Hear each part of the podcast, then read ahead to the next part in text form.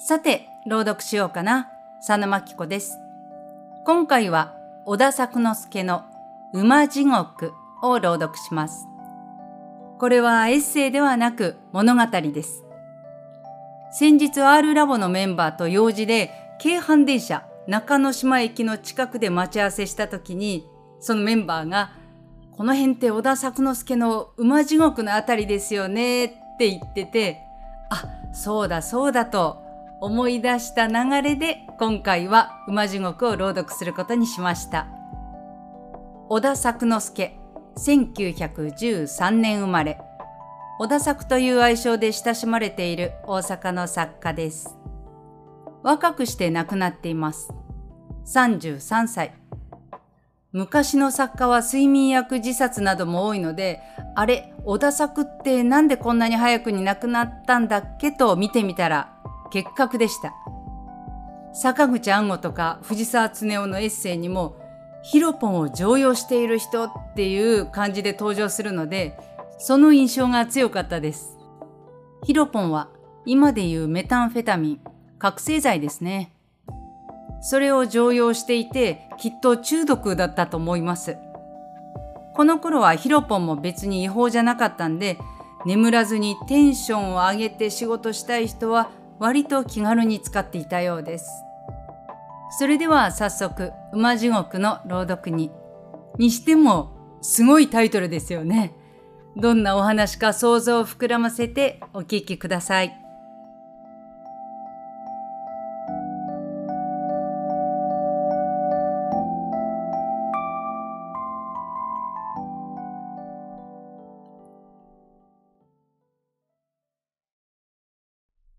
東より順に、大江橋、渡辺橋、民野橋、そして船玉江橋まで来ると、橋の感じがにわかにみすぼらしい。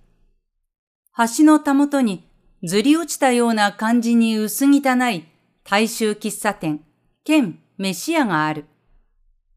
その地下室は元どこかの事務所らしかったが、久しく人の姿を見受けない。それが妙に陰気臭いのだ。また、大学病院の建物も、橋のたもとの付属建築物だけは置き忘れられたように裏寂しい。薄汚れている。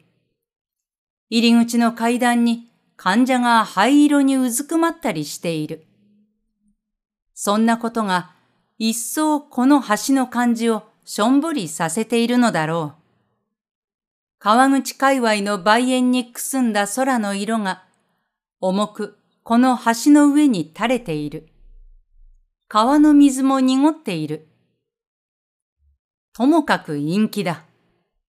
一つにはこの橋を年中日に何度となく渡らねばならぬことがさように感じさせるのだろう。橋の近くにある倉庫会社に勤めていて、朝夕の出退時間は無論、仕事が外交ゆえ、何度も会社と訪問先の間を往復する。その都度、せかせかとこの橋を渡らねばならなかった。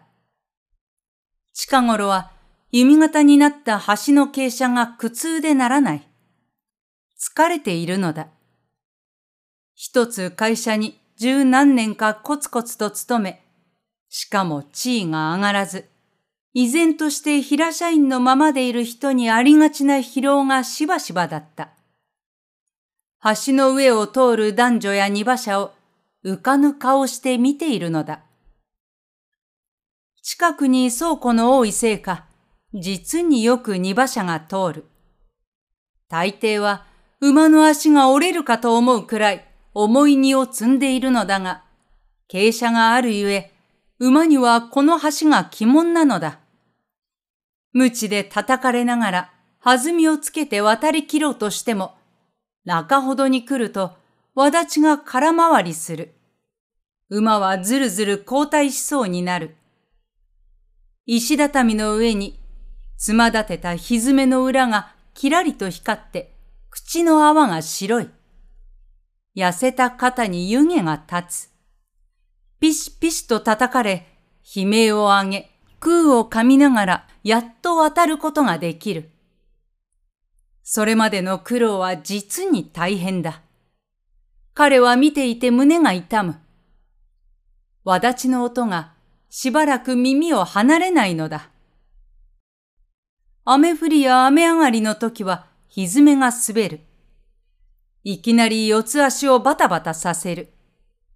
おむつを嫌う赤ん坊のようだ。中しが無知でしばく。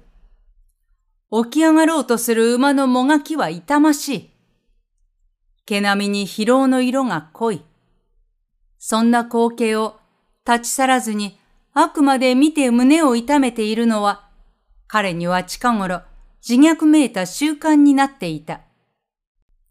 即印の情も直に胸に落ち込むのだ。以前はちらと見て通り過ぎていた。ある日、そんな風にやっとの努力で渡っていったわだちの音を聞きながら、ほっとして欄干を離れようとすると、一人の男が寄ってきた。貧乏たらしく薄汚い。哀れな声で、針中野まで行くにはどう行けばよいのかと奇襲なまりで聞いた。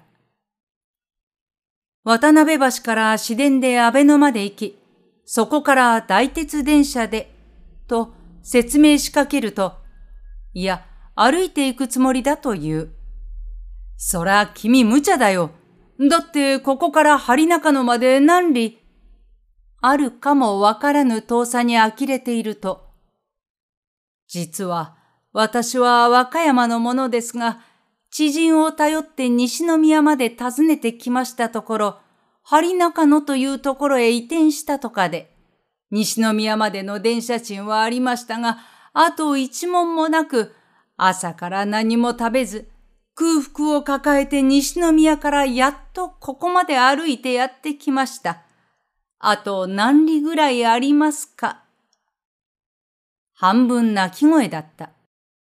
思わず、君、失礼だけどこれを電車賃にしたまえと、よれよれの五十銭銭を男の手に握らせた。決してそれは有り余る金ではなかったが、即印の情はまだ暖かく尾を引いていたのだ。男はペコペコ頭を下げ、立ち去った。擦り切れた草履の足音もない哀れな後ろ姿だった。それから三日経った夕方、例のように欄干にもたれて汚い川水を眺めていると、後ろから声をかけられた。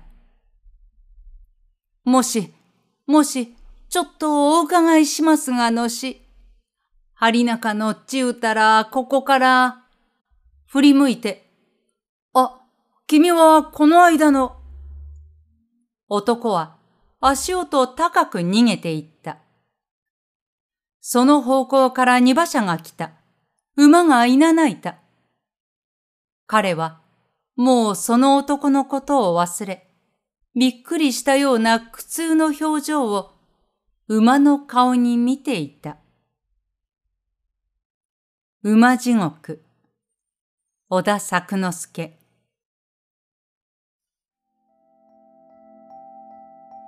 いやー、やっぱり馬地獄のタイトルのパンチすごいですよね。だからなんとなく最後に読みたくなって本文終わりに入れてみました。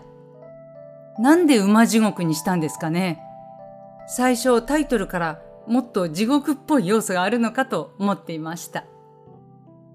さてさて、内容についてなんですけど、皆さんラストはどう感じましたか？これも予想しない終わり方でしたね。いや、それが面白いんですけど、いろんな感情が混ざっていると思うんですけど、私は読み方として2つの解釈の路線でちょっと迷いました。ごちゃ混ぜの感情でも恋に出すので何かしら決めないといけないのが朗読とも言えます。何もない無の漢字で読むとそれはそれで無を主張していることになるというか。ということでラストをどう捉えるか考えるのにちょっと遡ってみるとここですね。疲れている馬が鞭を打たれている様子を前はかわいそうにと思って見てられなかったんですけど最近は自虐めいた習慣であえて見ちゃうという状態でそして即位の情が胸に落ち込むみたいな気持ちになってます。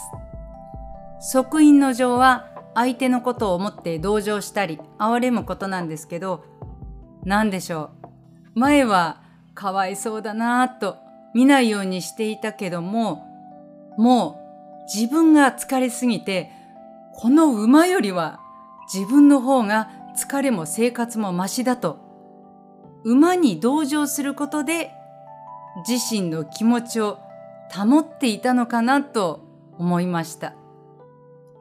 そして男にお金を渡した時も馬への即印の情と同じように自分の方がマシだなという気持ちで施したつもりが実は騙されていたという。で、この後のラストですね。あ、君はこの間の男は足音高く逃げていって、この足音高く面白いですよね。前回お金をもらった後は、擦り切れた草履で足音もない哀れな後ろ姿だったのに、今回は足音高く、きっと力強い逃げっぷりだったんだと。でもって、その方向から二馬車が来た。馬がいなないた。彼はもうその男のことを忘れ、びっくりしたような苦痛の表情を馬の顔に見ていた。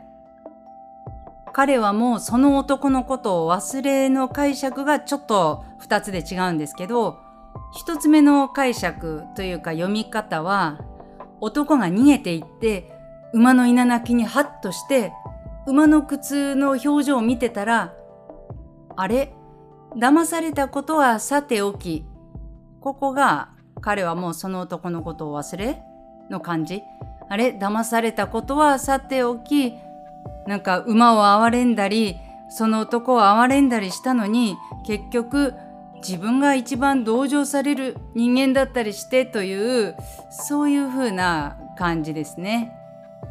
もう一つは、馬がいなないって、これは彼にとっては普段の光景ですよね。で、その彼はもうその男のことを忘れは、もうその男のことは忘れるようにしていつもの馬の苦痛の表情を見るという行動ですね。